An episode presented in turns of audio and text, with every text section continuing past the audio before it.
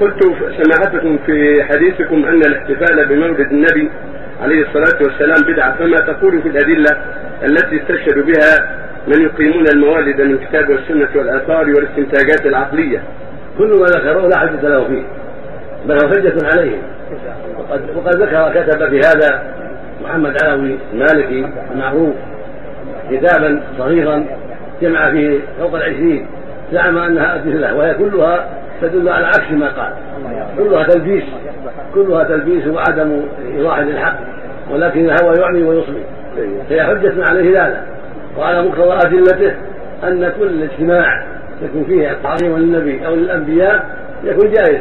فعلى هذا على قوله ما سرد من أدلته أن جميع الأيام والليالي لو جعلت أعيادا للأنبياء ولمحمد صلى الله عليه وسلم يقرأ فيها ويقرأ فيها موالدهم لكان ذلك من ذكرهم ومن تعظيمهم ومن الصلاة عليهم.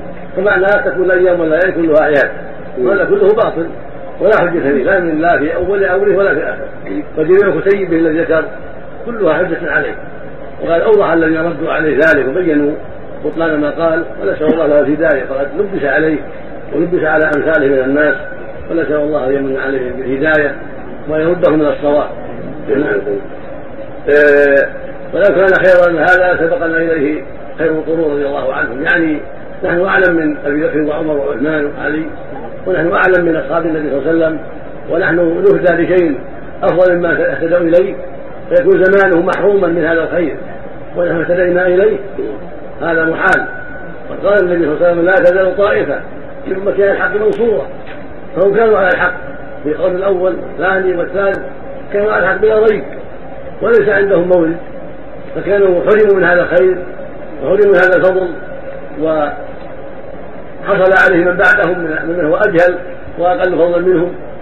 فحرم فضله الأولون السابقون والأخيار وفاز به المتأخرون. أو الاولون جهلوه وصار المتاخر أعلم منهم. هذا أيضا محال.